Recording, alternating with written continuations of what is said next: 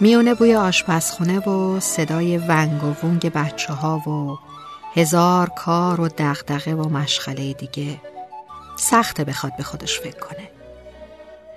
همیشه نظر یا نظر بچه ها بوده یا بابای بچه ها. کجا بریم؟ چی کار کنیم؟ چی بخوریم؟ مثلا بچه ها پارک رو دوست داشتن، اما اون دوست داشت سری به پدر و مادرش بزنه. اما بچه ها حوصله خونه سوت و کور مادر بزرگ و پدر بزرگ رو نداشتن. نهار چی بپزم؟ شام چی درست کنم؟ بچه ها که عدس پلو و آبگوش دوست ندارن. نهار اداره هم که قیمه بوده، نباید برای بابای بچه ها غذا تکراری باشه.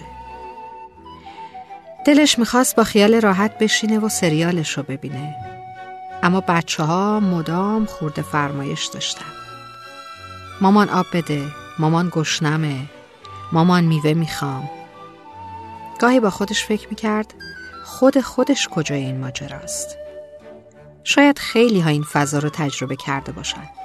یادم خانم همسایه قروبا میشست تو حیاط پشتی و خیره به آسمون نگاه میکرد و اشکاش سرازیر میشد. صدای گریه‌اش رو میشنیدم. من که بچه بودم نمیفهمیدم اون موقع چشه، اما الان میفهمم.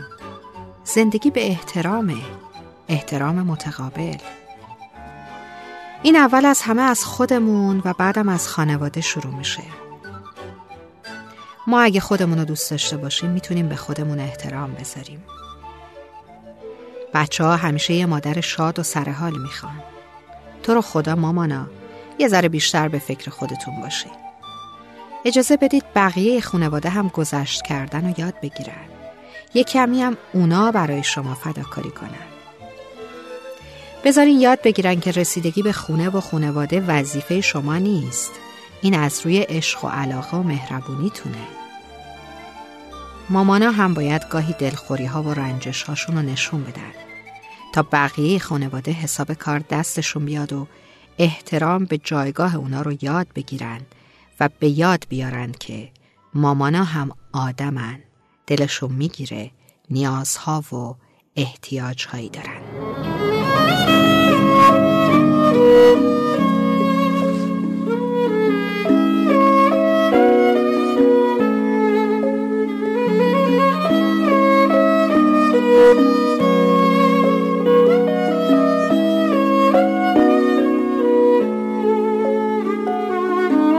کاشکی میشد بهت بگم چقدر صدا تو دوست دارم، چقدر مثل بچگی هم ناداری ها تو دوست دارم، سادگی ها تو دوست دارم، خستگی ها تو دوست دارم، چادر نماز و زیر لب خدا خدا تو دوست دارم.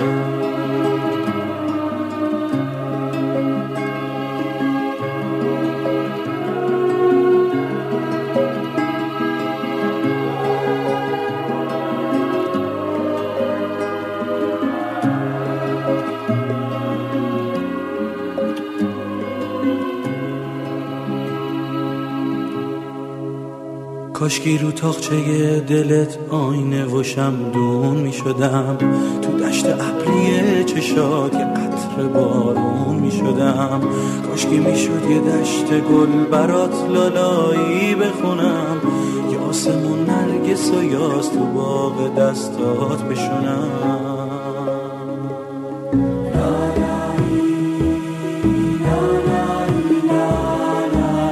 خواب که میخوام تو چشات ستاره هامو بشمارم،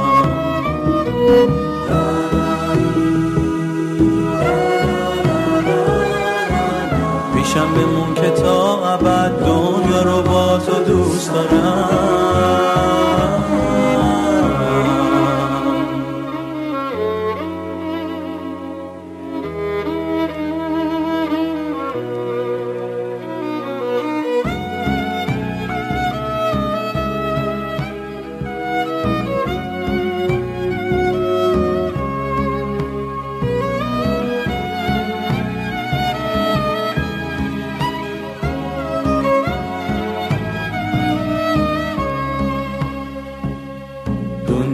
اگه خوب اگه بد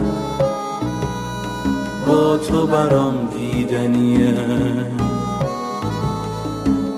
به گلای اطلسی با تو برام چیدنیه.